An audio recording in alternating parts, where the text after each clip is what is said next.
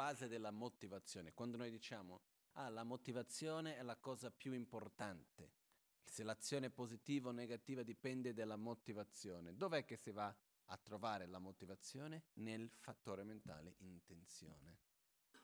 Perciò anche che l'intenzione, la motivazione non è un qualcosa di costruito, concettuale, è qualcosa di molto più profondo, è qualcosa di spontaneo che ci sorge, che poi è possibile generare una motivazione positiva, ridirezionando la nostra intenzione, però nel primo istante è qualcosa che ci viene in un modo spontaneo, qualcosa che ci spinge. Perciò questo fattore mentale cosiddetto semchun semba, l'intenzione, è proprio quello che ci direziona verso l'azione. Un'azione di pensiero, un'azione di parola, un'azione di corpo. Perciò è quello che ci va a direzionare. Vedo qualcosa, nello stesso tempo ho una sensazione, piacere, ho un discernimento. Questo è, che ne so, un albero. Vado a distinguere dal cielo e da altre cose quindi vedo l'oggetto, distingo l'oggetto e allo stesso tempo ho per esempio l'intenzione di proteggere, ho l'intenzione di andare verso, ho l'intenzione di tagliare, posso avere tante intenzioni che può essere di solito l'intenzione alla fine è la base che c'è di o attrarre o di respingere o di lasciar stare. Allora, questi che sarebbe attrazione, avversione o indifferenza. Queste sono la base dell'intenzione e le tre possibilità che avvengono. Ok? Sì?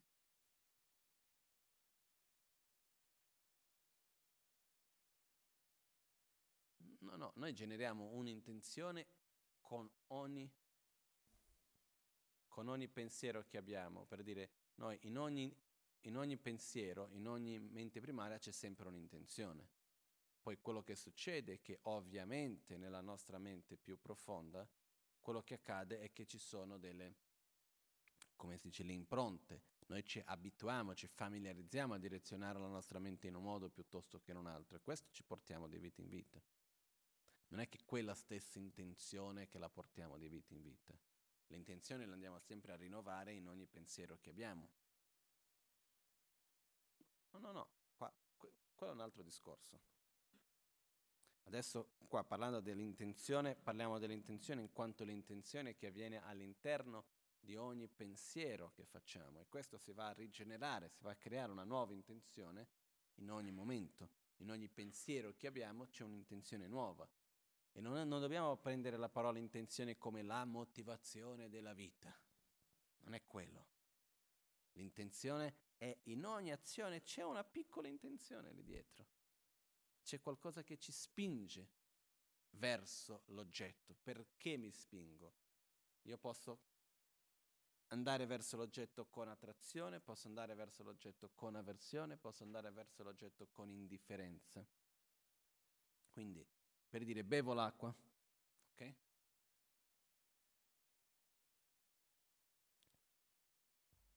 Mi viene automaticamente, ho una sensazione di piacere, ho un discernimento che è l'acqua e allo stesso tempo ho un'intenzione di andare verso l'acqua. C'ho un'intenzione allo stesso tempo di attrazione verso l'acqua. Non è che l'intenzione per forza deve essere la motivazione con grandi aspetti morali e con cose di questo genere. L'intenzione è il direzionarsi verso l'oggetto, ciò che ci spinge, no? come qua viene detto di spingere e motivare in modo generale le azioni della mente e corpo-parola. Io sto bevendo l'acqua. Cosa faccio? Ho l'intenzione di continuare a bere, quindi vado a spingere il mio corpo, vado a spingere la parola, vado a spingere la mente affinché io continui a bere. Quindi in questo caso che cos'è? Vado a spingere il corpo per tenere il bicchiere e continuare a bere. Perché? Perché è una sensazione che mi piace, quindi quello che mi muove, quello che mi direziona verso l'oggetto, o meglio, quello che direziona il mio corpo, la parola e la mente verso l'oggetto è cosiddetta l'intenzione. Ok? Bene.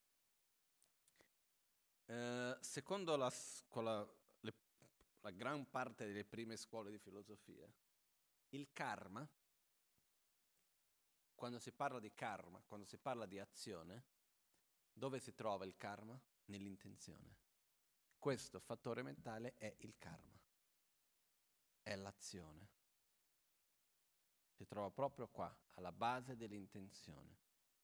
Ossia, quando si va a fare la definizione di karma, è il fattore mentale intenzione.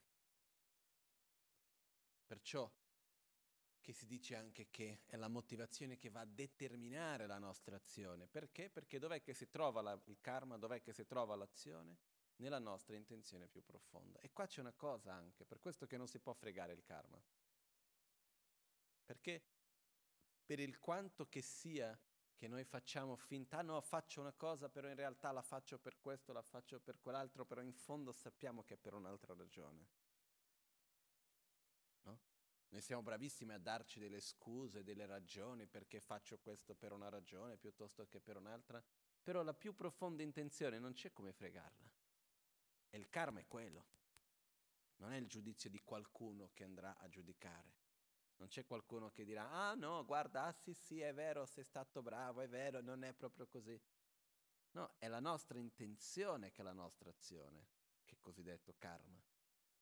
E perciò la nostra intenzione non c'è come fregare nessuno, non c'è come fregare noi stessi, dire ah no, faccio finta che in un modo che in un altro. È qualcosa che è estremamente profonda dentro di noi. Perciò quando si parla di karma, poi per entrare qua e entrare veramente per spiegare bene ancora più nei dettagli il fattore mentale intenzione, si può cominciare, si può spiegare tutto l'aspetto del karma, perché intenzione è karma, quindi qua si può entrare a fare tutta la spiegazione della legge del karma, per quello che dicevo che possiamo stare tutta la giornata solo sui cinque fattori mentali onnipresenti. Ok? Perciò l'intenzione è proprio quel, quello che ci muove all'azione, quello che ci spinge a ogni azione che compiamo. Ma sì che è un prodotto, No, il tatto, anche la sensazione è un prodotto, anche il discernimento è un prodotto. Per dire, no... sì, ma nel momento nel quale io vedo questo, è un prodotto dell'insieme dell'oggetto con il potere sensoriale, la coscienza sensoriale, senza che ci sia l'oggetto, senza che ci sia la luce, tutto questo io non posso mica vedere. Quindi anche questo è un prodotto, è un risultato. La sensazione che vado ad avere, quella, anche quella è un risultato che andremo a vedere fra un po' che è il risultato che avviene tramite il contatto e così via. Quindi nello stesso modo l'intenzione non è necessariamente un risultato di un processo concettuale. No, no. È sì anche un condizionamento, l'intenzione che avviene, nello stesso modo che è la stessa cosa per la sensazione, è la stessa cosa per il discernimento. Anche questi sono prodotti, sono risultati di tutte le esperienze che abbiamo avuto finora e si basano anche su condizionamenti che noi stessi abbiamo. Non è che per tutti che vedono la stessa cosa hanno lo stesso tipo di reazione, di sensazione e così via. Ok? Perciò l'intenzione è qualcosa che è profondo dentro di noi ed è spontaneo, non è una cosa che viene creata in un modo artificiale. È qualcosa ed è per questa ragione che è così importante familiarizzarci in un modo giusto, in un modo positivo, perché caso contrario la nostra motivazione nasce prima di tutto in un modo spontaneo. Poi dopo possiamo ridirezionarla, però il primo istante nasce in un modo spontaneo l'intenzione. Poi dopo possiamo cercare di ridirezionare e creare una nuova intenzione positiva, però il primo istante nasce in un modo spontaneo. Prego. Sì? Mm-hmm. No, quello che succede è questo, la mancanza di uno dei sei sensi primari che in realtà il senso della mente non può mancare, però gli altri cinque sì. La mancanza di uno di questi cinque sensi avviene di solito perché mancano o la maggioranza dei casi mancano perché delle tre parti necessarie, ossia oggetto sensoriale, potere sensoriale e coscienza sensoriale, manca il potere sensoriale. Quindi quello che succede è che una persona che non ha questo, semplicemente quei tipi di oggetti non potrà percepirli. Quindi una parte per dire del mondo, non li percepisce. Quello che potrà percepire magari è una persona che ha già visto e dopo diventa cieca, ha la memoria della forma, ma non più la forma. Quindi quello che percepisce è un'immagine mentale, non è più la forma vera e propria. Questo è un po' que- è quello che accade in questo senso. No? Poi esiste, è anche possibile che una persona perda i sensi perché in qualche modo viene a mancare la coscienza sensoriale, come se quella coscienza sensoriale, tra virgolette, si addormentasse. È un po' quello che accade quando c'è un sonno profondo. Ci sono certi casi nel quale uno può, in realtà il potere sensoriale c'è, ma è come se il collegamento con la mente mancasse e quindi non c'è più. Ci sono certi tipi di malattie nel quale per esempio gli occhi piuttosto che l'udito eccetera funzionano, però il collegamento col cervello non c'è più e quindi automaticamente quella percezione non viene a mancare. Quindi lì il problema è più nell'aspetto del rapporto che c'è tra il potere sensoriale e la coscienza sensoriale. Però questa è una cosa che può succedere, quindi la persona semplicemente non ha la percezione di quei tipi di fenomeni, di quei tipi di oggetti. Okay? Perciò abbiamo uh, sensazione, distinzione o discernimento, intenzione, che è molto importante l'intenzione. Prossimo, Yilaceba. Um, un attimo solo. nga ba yilla cheba ni ngombo kundu le yilla cheba kanshi na simgi jukba te mikpa la sim zimbe le che no simgi jukba te mikpa la sim rāndāng tsūndē kī sēm mīkpa chērā la tēmbē rīkpa shūku sēm sēmbā dāng yīla chēbā nī kī kēbar nī. Sēmbā nī sēmbē nī sēm chīr yūla yūwar chēbā yēnlā yīla chēbē nī yūl chēt rākpa la sēm chokpar chēbā os sēmbē nī sēm chīr yu la yawar cheba yin la yi la cheba yi la chebe yi la chebe ni yul che drakpa la sem chokpar cheba os detar tsowar la sobe sem chunga bola kontrol ok yi la cheba impegno mentale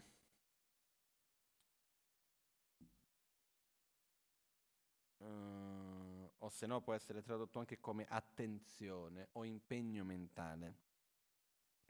È il fattore mentale che focalizza, stabilizza e, e, e aggrappa l'oggetto di percezione in modo immobile. L'azione dell'impegno mentale è di aggrappare l'oggetto in modo specifico. Di tutti i cinque fattori mentali onnipresenti, questo è il più difficile da capire. Okay? E anche perché si assomiglia all'intenzione. Quindi è un po' difficile di riuscire a percepire la sottilezza che esiste, la differenza che c'è tra l'intenzione e l'impegno mentale. Ok? Però cerchiamo di specificare bene questo.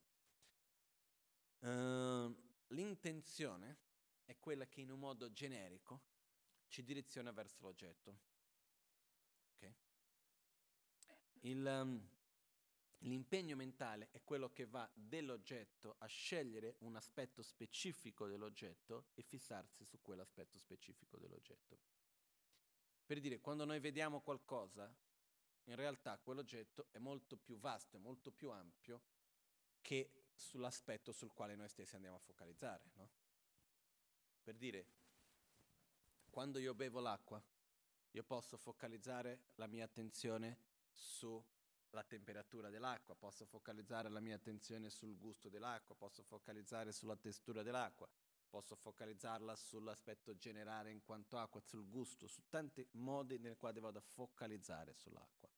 Quindi questa attenzione, questo impegno mentale è quella che si aggrappa all'oggetto in un modo specifico, che va a prendere un aspetto specifico dell'oggetto e fissarsi su quel punto specifico. È un po' come um,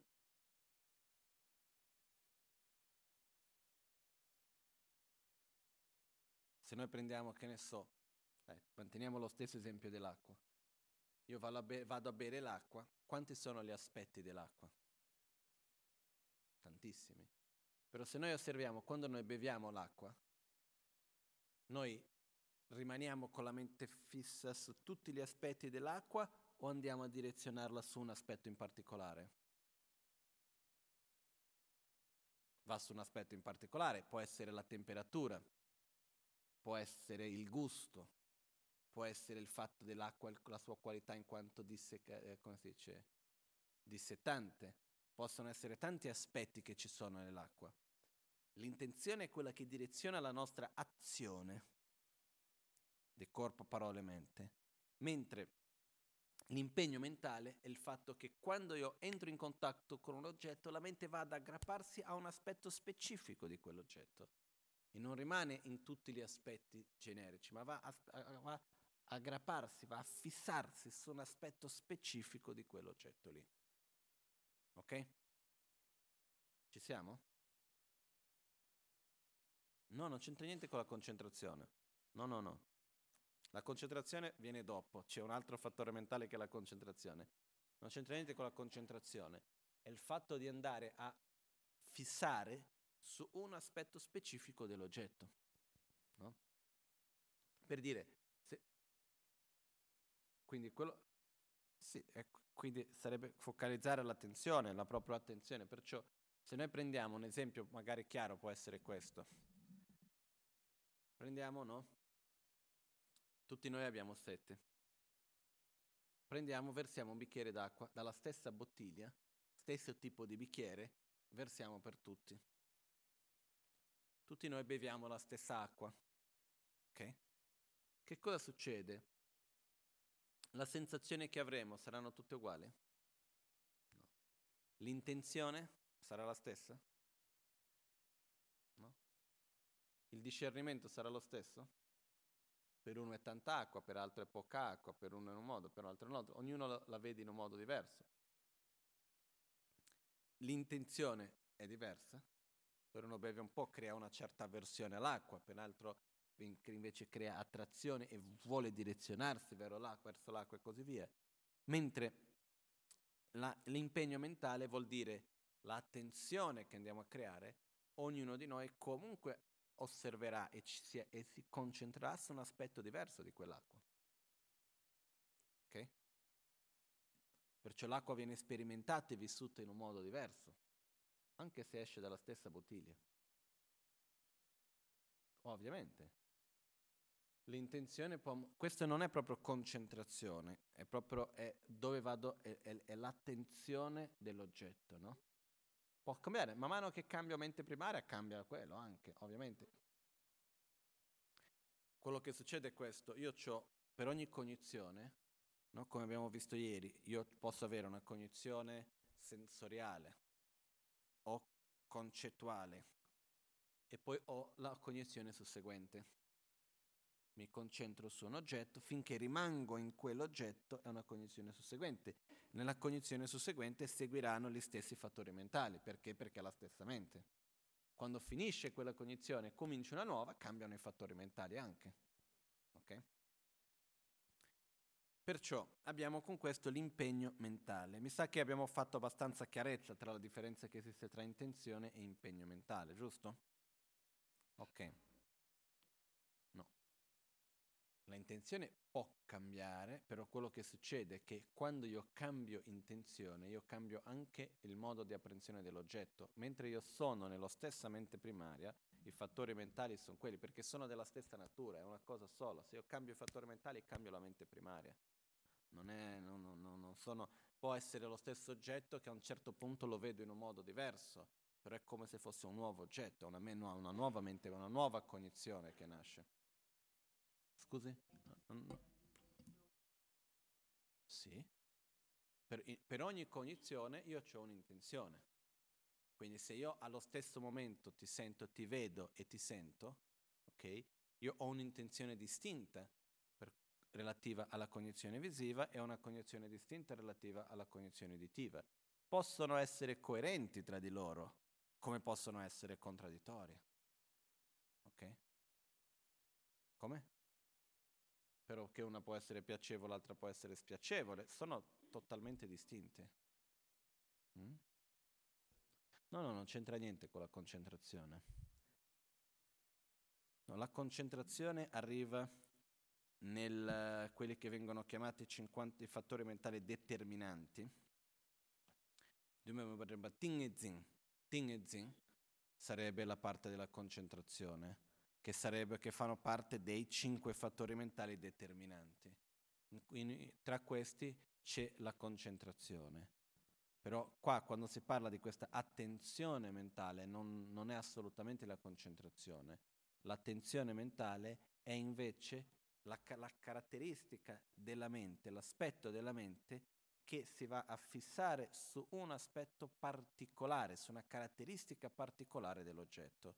Invece di osservare l'oggetto in un modo complessivo, si va a direzionare su, una, su un aspetto specifico dell'oggetto mentre la concentrazione è un'altra cosa. Ok? Però andiamo avanti. Dov'è che dice che appare anche? La condizione determinante. Perché questa è una traduzione dal tibetano, un attimo solo. Eh. Cosa si intende per determinante qua sul testo che appare più volte la parola determinante? sorwala tengi gona yewa druk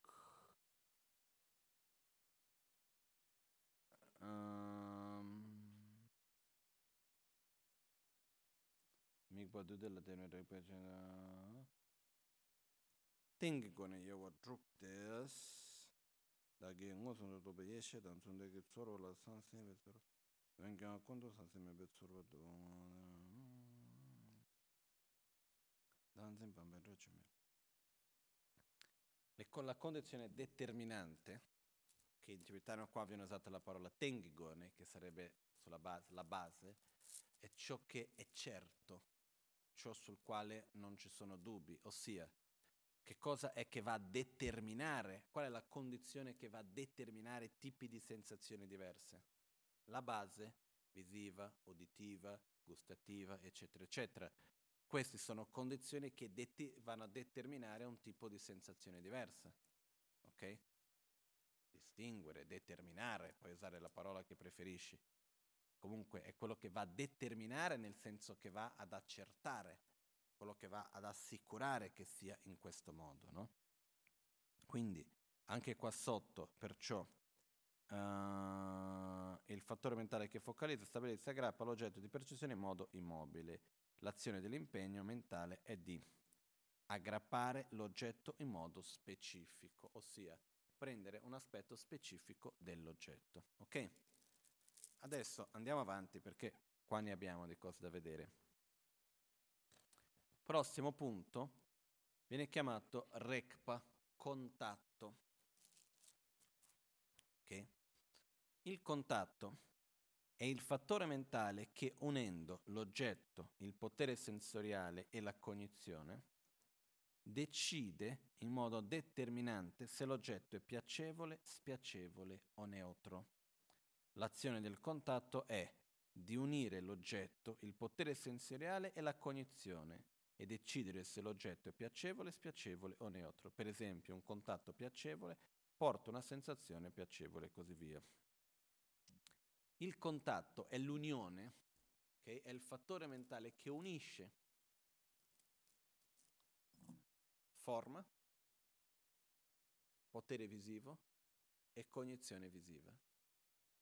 È come se fosse quello che incolla, è quella colla che si mette tra i tre. Qual è il risultato di questa unione dei tre? Viene fuori la sensazione. Quindi è dal contatto che nasce è, la, è sulla base del contatto che si va a determinare se quella cosa è piacevole, spiacevole o neutra. Però il contatto è proprio l'insieme di oggetto di percezione, potere di percezione e cognizione. Ok? Perciò che abbiamo il potere sen- oggetto di percezione, potere sensoriale e cognizione. Per cognizione abbiamo i sei tipi di cognizione, no? cognizione visiva, uditiva, olfattiva, gustativa, t- eh, tattile e mentale. Abbiamo i sei tipi di oggetti, quindi forma, suono, odore, tatto, gusto e immagine mentale. E abbiamo a sua volta le sei cognizioni, la cognizione visiva e così via. Ok? Quindi quello che succede che cos'è? Il contatto è, quello, è ciò che unisce, è il momento nel quale queste tre cose si uniscono. Piano. Quello che succede che cos'è? Il contatto è il momento nel quale questi tre aspetti, ossia l'oggetto sensoriale, il potere sensoriale e la cognizione, si uniscono.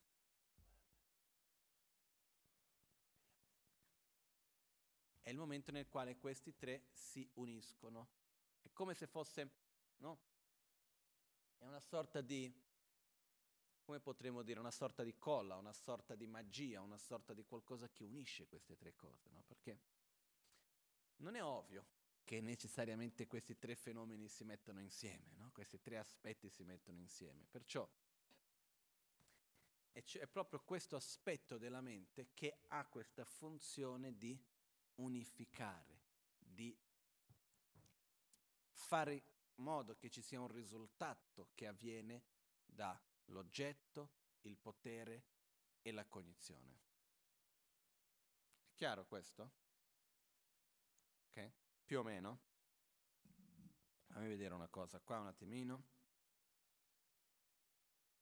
Shiba repa ngobo ngomba gondola repa kanshe na sumdune wangbo wangbo gyurwa yongsu chöbate sorve tenche beleceno. Cioè è la base per la sensazione. È la base per la sensazione è il contatto. Ok? La sensazione si basa su che cosa? Sul contatto.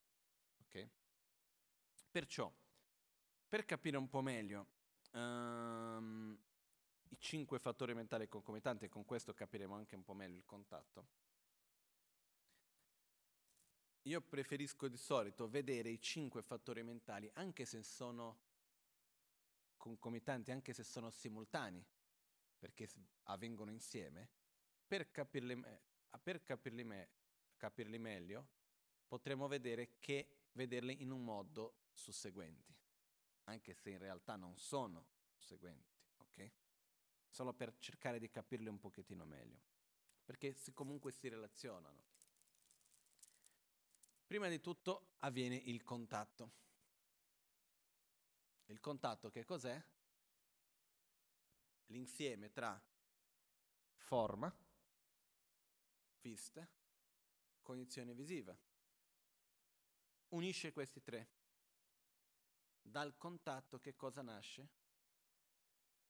Nasce una sensazione. Insieme con quella sensazione che cosa avviene subito dopo?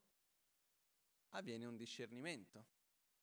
Questo è così, quello è cos'ha. Questo è un bicchiere. Sulla base del discernimento, insieme con la sensazione che c'è stata, che cosa viene fuori? Un'intenzione, attrazione, avversione, indifferenza. E vado a fissarmi su un aspetto specifico dell'oggetto. Ok? Perciò effettivamente questi cinque avvengono insieme.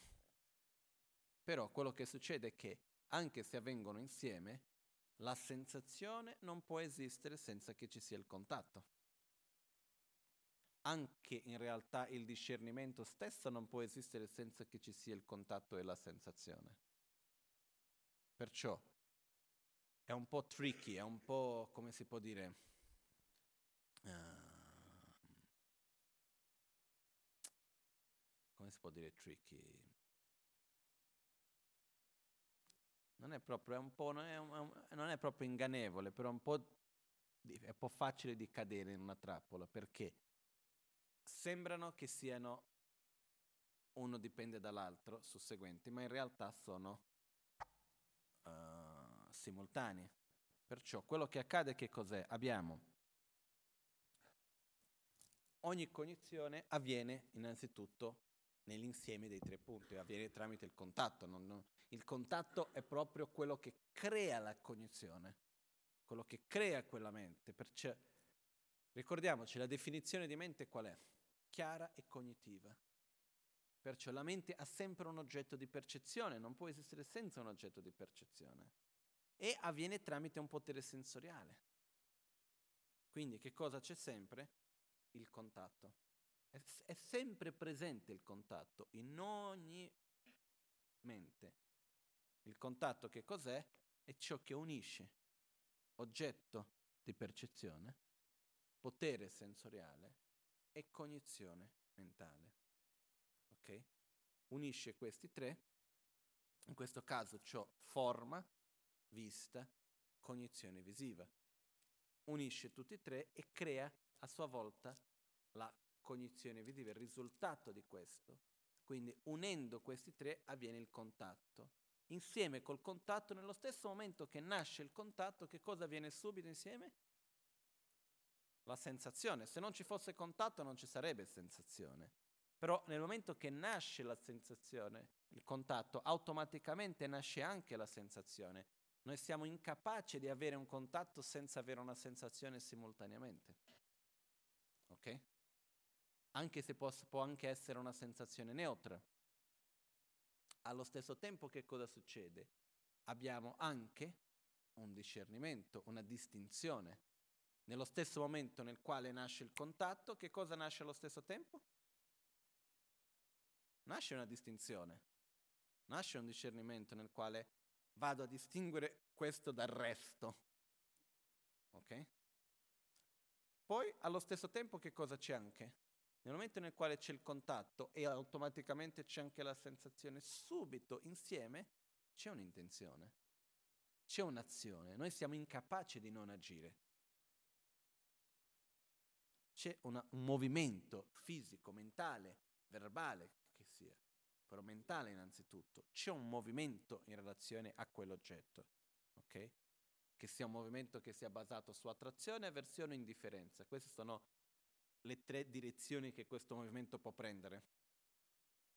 Poi, insieme con questo, c'è anche una attenzione mentale, ossia c'è anche quello, quello come è stato tradotto come un impegno o un'attenzione mentale, che è il fatto di fissarci su una specificità dell'oggetto. Se noi osserviamo, questi cinque avvengono insieme, effettivamente. Okay? Possiamo anche cercare di spiegarli come causa ed effetto, però avvengono insieme. Okay? Perciò il contatto in qualche modo è la base per tutto per il resto. Senza contatto gli altri non ci possono essere. Però sono sempre tutti e cinque insieme e sono quelli che formano la base per un pensiero. Perciò, come è stato detto prima, no. Come? No, se vedi un'immagine, se ve- tu vedi un'immagine, il contatto non è fisico del tatto. Il contatto può essere, io posso, il contatto è un insieme di tre parti, ok? Nella prima categoria io posso, ho sei tipi di cose. Che cosa sono? Forma, suono, odore, tatto, gusto, immagine mentale. Ok? Ho questi sei. Per ognuno di questi c'è un potere sensoriale. Quindi io ho vista, udito, olfatto, gusto, tatto e potere sensoriale mentale, che percepisce le immagini mentali. Okay? Per ognuna di queste ho una coscienza, una coscienza visiva, una coscienza uditiva, una coscienza gustativa, una coscienza olfattiva, una coscienza tattile e una coscienza mentale. Okay? Quindi si possono unire. Ovviamente io non posso unire la forma con l'udito e la coscienza olfattiva. Non funziona. Vanno insieme ognuno di questi. Perciò il contatto è l'unione di questi tre. Ok? Dai quali a sua volta nascono le sensazioni. Perciò la cosa importante è capire in che modo, innanzitutto avere una immagine chiara di questi cinque fattori mentali onnipresenti.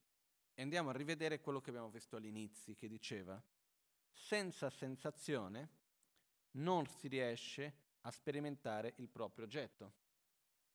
Ok? Senza sensazione non posso sperimentare com'è l'oggetto. Senza discernimento o distinzione non riesco a differenziare l'oggetto specifico. Senza in- l'intenzione non riesco a, dire, a, a, a dirigersi verso l'oggetto, non c'è azione.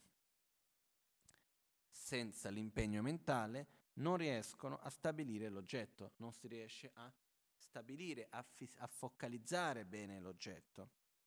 Senza contatto manca la base e non riescono ad incontrare l'oggetto. Perciò il contatto è la base dal quale si incontra con l'oggetto. Sulla base di quell'incontro, che cosa avviene? Sensazione, distinzione, discernimento, intenzione e um, impe- uh, come si dice? impegno mentale. Ok? Prego. Uh-huh. Il fatto che sia qualcosa, sia un'attrazione, un'avversione, un'indifferenza, nasce dal contatto, la sensazione e il discernimento. Sono, no, c'è il contatto, dipende anche dal contatto, perché dipende, dallo, dipende dallo, dall'oggetto, dipende dal potere sensoriale, per dire se c'è qualcosa che fa un taglio, ok? Anche il tipo, il tipo di contatto che c'è, ossia l'insieme anche a sua volta della la sensazione che vado ad avere nel momento nel quale qualcosa mi taglia è un dolore, ok? Quello può piacere a qualcuno quel dolore, però quello che succede è che uno degli aspetti determinanti è il contatto. Il contatto è determinante. Insieme con il contatto non basta, c'è anche il discernimento e c'è anche la sensazione. È un insieme di questi aspetti. Può piacere uno come non piacere all'altro. Questo dipende di tutte le impronte che noi abbiamo, dipende dai condizionamenti che noi abbiamo. Dipende da... No, quello che sto dicendo, dov'è che si manifesta l'attrazione, avversione, indifferenza? nell'intenzione, ok? È lì dove si manifestano, dove si manifesta l'attrazione, l'avversione e l'indifferenza. Si manifesta tramite l'intenzione, che si manifesta tramite l'azione, ok? Poi, quello che succede è che anche è possibile, per esempio, io ho una sensazione di inizialmente di dolore, ok? La prima reazione è avversione però io mi faccio qual- qualche menata mentale per quale mi piace quel dolore e quindi vado a trasformarlo, vado a generare un nuovo modo di vedere quel dolore vedendo come qualcosa di attrazione. Esempio. Posso però dall'altra parte anche subito avere un certo tipo di reazione diversa, perciò quello che accade è che è un insieme tra il contatto, la sensazione, la distinzione e discernimento e si manifesta, l'attrazione verso l'indifferenza si manifesta tramite l'intenzione, che è l'azione che andiamo a compiere. È un insieme, è un insieme, non posso dire che è solo il discernimento perché c'è la sensazione, c'è il contatto, e di, ognuno di loro ha una sua importanza. E, vanno, e la realtà è che questi cinque fattori mentali stanno sempre insieme. Quindi è molto difficile anche distinguere e separarli completamente e dire è questo. Ci sono alcuni aspetti che possiamo distinguerli, però ci sono altri aspetti che andando sempre insieme si fa fatica a dire è questo piuttosto che quell'altro, perché tanto è qualcosa che sono sempre presenti tutti i cinque. Okay? Perciò, che cosa succede con questo? Succede che abbiamo innanzitutto il contatto, insieme con il contatto ci sono le sensazioni, insieme con la sensazione, che cosa nasce insieme? il discernimento. Insieme col discernimento nasce automaticamente l'attenzione, l'intenzione, l'azione. Insieme con l'azione andiamo a, spe- a concentrarci su un aspetto specifico dell'oggetto. Okay?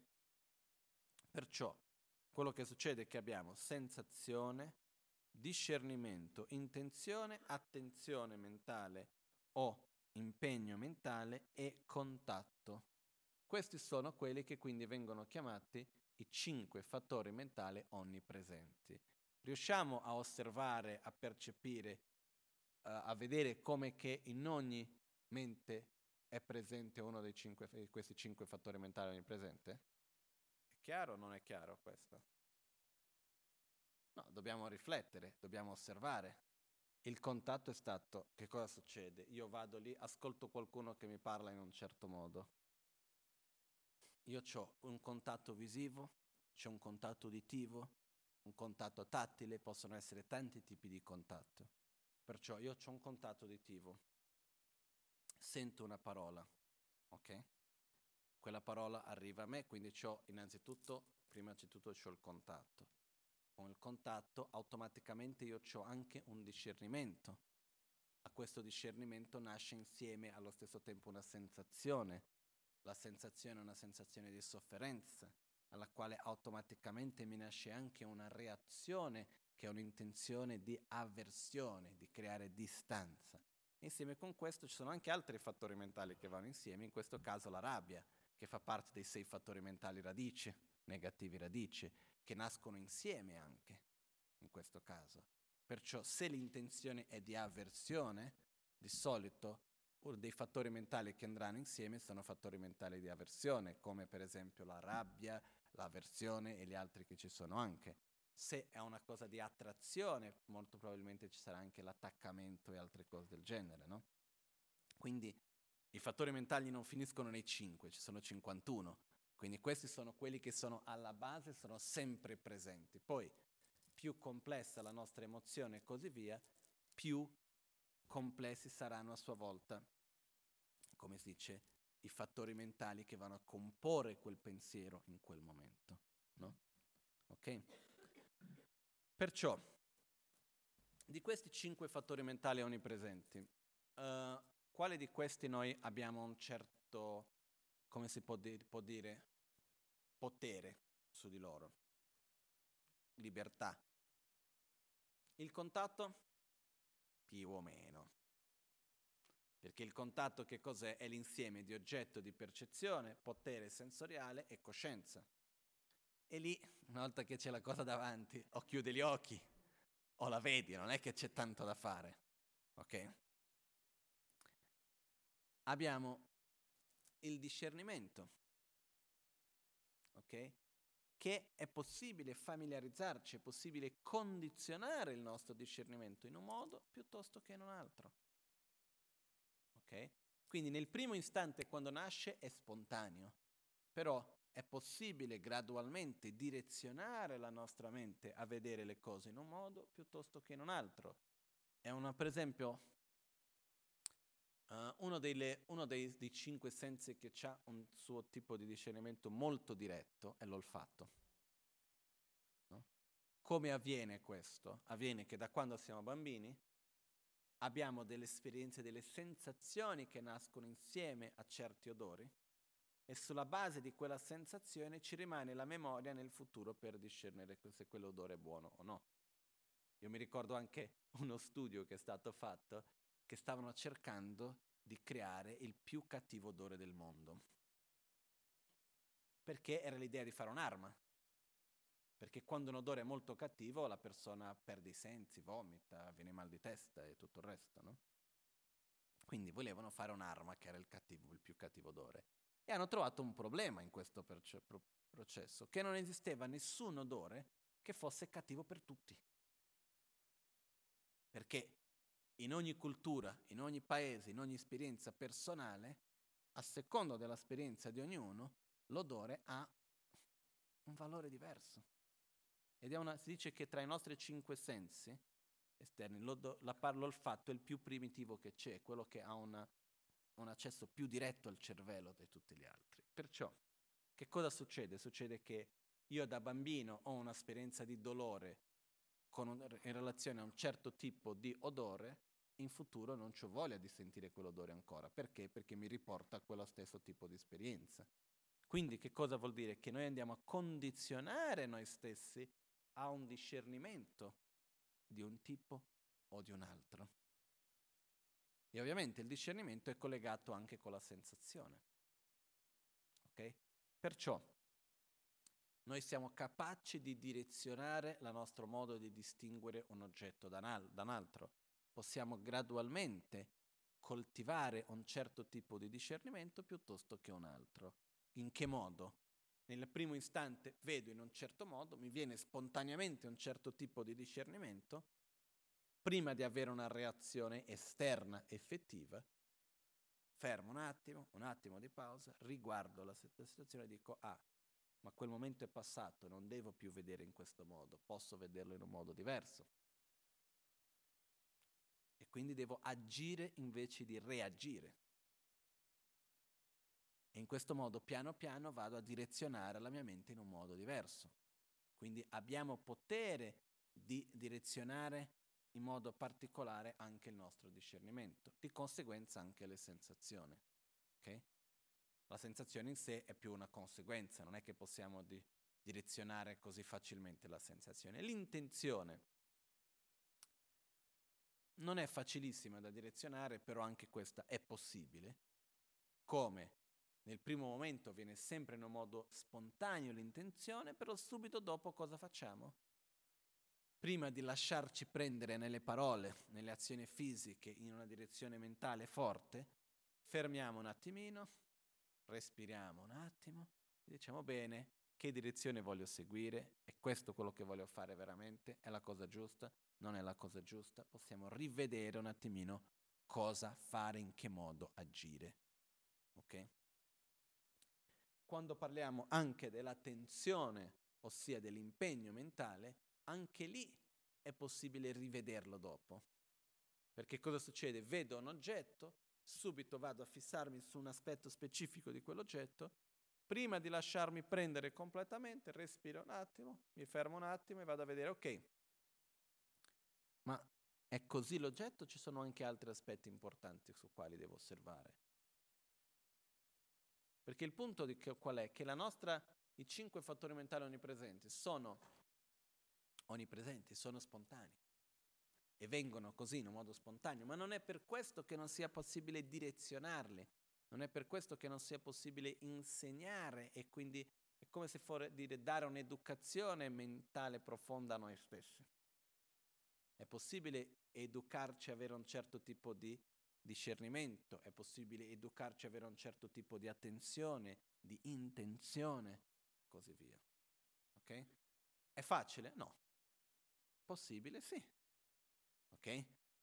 Perciò non è neanche così difficile, impossibile, è una cosa che richiede tempo, richiede costanza più che altro, però è qualcosa che è fattibile. Però per prima cosa, quello che dobbiamo fare è cominciare a osservare cominciare a osservare nostre, il contatto, cominciare a osservare le sensazioni, cominciare a osservare il nostro discernimento, la nostra distinzione, osservare l'intenzione, l'attenzione mentale, quindi osservare questi cinque fattori mentali onnipresenti. Ok? E già, que- già con questi cinque fattori mentali onnipresenti si riesce a avere un'idea più chiara di come vengono formati i pensieri ok? Perché vediamo che in ogni pensiero, in ogni cognizione visiva, olfattiva, gustativa, mentale, qualunque sia essa, c'è sempre del contatto, c'è sempre della sensazione, c'è sempre della distinzione, c'è sempre della intenzione e dell'impegno mentale o attenzione. Ok? Quindi questo è qualcosa che avviene sempre. In che modo? si uniscono oggetti di percezione con poteri sensoriali e cognizione mentale. No? Quindi si uniscono questi tre. Allo stesso tempo percepiamo l'oggetto tramite una sensazione. Allo stesso momento andiamo a distinguere un oggetto da un altro. Generiamo l'intenzione di agire in un certo modo, viene fuori l'azione, e ci focalizziamo su un aspetto particolare di quell'oggetto. Questo è quello che avviene sempre. Ok? Quindi, che cosa succede capendo questo? Andiamo a vedere ancora con più chiarezza il modo nel quale la realtà soggettiva è soggettiva. Perché la nostra realtà che noi sperimentiamo, la sperimentiamo tramite quale dei fattori mentali? Principalmente. La sensazione, giusto. Principalmente lo sperimentiamo tramite la sensazione. La sensazione avviene tramite che cosa? Il contatto. Però insieme con questo c'è anche il discernimento. Ok? Perciò quello che succede che cos'è? E anche in realtà noi sperimentiamo la realtà anche con l'intenzione e anche con l'attenzione mentale, ci sono tutto questo insieme con il quale noi sperimentiamo la realtà. Perciò possiamo vedere che è ovvio che la stessa cosa viene percepita e vissuta in un modo diverso da ognuno di noi. Perché? Perché i nostri sensi sono diversi, anche fisicamente. Eh? Perciò, per esempio, la mia madre è ipersensibile dal punto di vista uditivo ogni piccolo rumore lei lo sente e veramente gli dà un grande fastidio dove ci sia tanto rumore e così via. Perché? Perché ha un certo tipo di sensibilità uditiva. Perciò già fisicamente i nostri sensi sono diversi. Quindi già questo ha una relazione diversa. Le nostre coscienze sensoriali non sono mica le stesse identiche, ognuno ha un certo tipo di coscienza sensoriale che ha la capacità di concentrarci più su un aspetto piuttosto che un altro, abbiamo dei discernimenti diversi, abbiamo dei condizionamenti diversi sulla base del passato, che ci portano a discernere in un modo diverso, ci portano ad avere delle sensazioni diverse, che fanno parte della nostra coscienza sensoriale anche. Quindi quello che succede è che nel momento nel quale io vedo qualcosa, sento qualcosa, tocco qualcosa, è diverso perché il modo come io vivo quell'esperienza è totalmente condizionato dalla sensazione, dal discernimento, dall'intenzione, dall'attenzione e dal contatto. Non, non, non, non, riesco a percepire un oggetto in un modo indipendente da questi aspetti. Non è possibile. Quindi questo ci aiuta ancora di più a vedere con più chiarezza il modo come che noi viviamo in un mondo soggettivo. No? Perché nessuno di noi è capace di percepire, di osservare nulla indipendentemente da noi stessi. E vediamo il quanto che noi stessi siamo complessi. Perciò il nostro modo di discernere e così via cambia durante la nostra vita. Perciò lo stesso oggetto visto da quando eravamo bambini e lo stesso oggetto visto oggi, cambia l'oggetto o no? La, la sensazione cambia? Il modo di viverlo cambia? Sì. Perciò la realtà cambia. Anche se noi, diciamo, riuscissimo a prendere lo stesso identico oggetto e rivederlo in tre momenti diversi della nostra vita, tra virgolette possiamo dire sì, l'oggetto è lo stesso però viene vissuto in un modo diverso. Però per noi diventa diverso, cambia l'oggetto del modo come noi stessi lo viviamo. Ok? Perciò, quello che è importante per noi da vedere anche con questo è come che anche semplice vedendo i cinque fattori mentali omnipresenti, che è la base di ogni pensiero, vediamo come la nostra mente condiziona la realtà nella quale noi viviamo, anche perché siamo totalmente incapaci di percepire qualunque cosa indipendentemente dalla mente stessa. Perciò viviamo in una realtà soggettiva che cambia di giorno in giorno, che cambia di anno in anno, sulla base delle esperienze che noi stessi viviamo. Ok? Quindi per questo che è importante no, cambiare invece di dire questo è così e dire così, a me mi pare. Io lo percepisco in questo modo, in questo momento, poi magari domani lo percepisco in un modo diverso. Oggi lo percepisco così. Oggi a me mi appare in questo modo. Quindi capire che la nostra realtà soggettiva è soggettiva. Questo è qualcosa di molto importante. E che se noi andiamo avanti, più in, in diversi aspetti dell'insegnamento andremo a ritrovare questo stesso aspetto più volte. Ok? Bene. Prego. Quello non è che è un insieme. Noi abbiamo l'oggetto, quello che è in mezzo, che è il potere sensoriale, e poi da, da dentro c'è la coscienza, che si uniscono. Si parte da tutti e due insieme, perché se non c'è né un lato né l'altro no, no, no, non c'è risultato. Poi quello che parte da dentro è più che altro uh, le immagini mentali che vengono percepite, no? Quindi che cosa succede? Io ho uh, la, per dire le memorie, le idee, i concetti, eccetera, eccetera, no? Però quello che succede è che qualunque cosa che sia una percezione, una cognizione sensoriale, ok? Non è, che viene, non è che viene creata nella mente o viene creata nell'esterno, è un insieme dei due. Non, non, non è che esiste solo dentro di noi o esiste solo fuori, è un insieme dei due. Ok? Ok, andiamo al prossimo. Abbiamo il prossimo punto, vengono chiamati quindi i cinque uh, fattori mentali determinanti. Uh, de- de- vengono chiamati determinanti in, qui- in quanto che vanno a determinare la forza di quello pensiero. Okay? Il pensiero può essere un pensiero più forte, più stabile o meno forte, meno stabile. Quindi questi cinque fattori mentali determinanti vanno a determinare la forza di quel pensiero. I cinque fattori mentali determinanti, vediamo cosa avevo scritto all'epoca, determinano la forza di un pensiero, ossia la capacità di apprendimento dell'oggetto. Ok? La forza del, pe- del pensiero, la capacità di apprendimento dell'oggetto.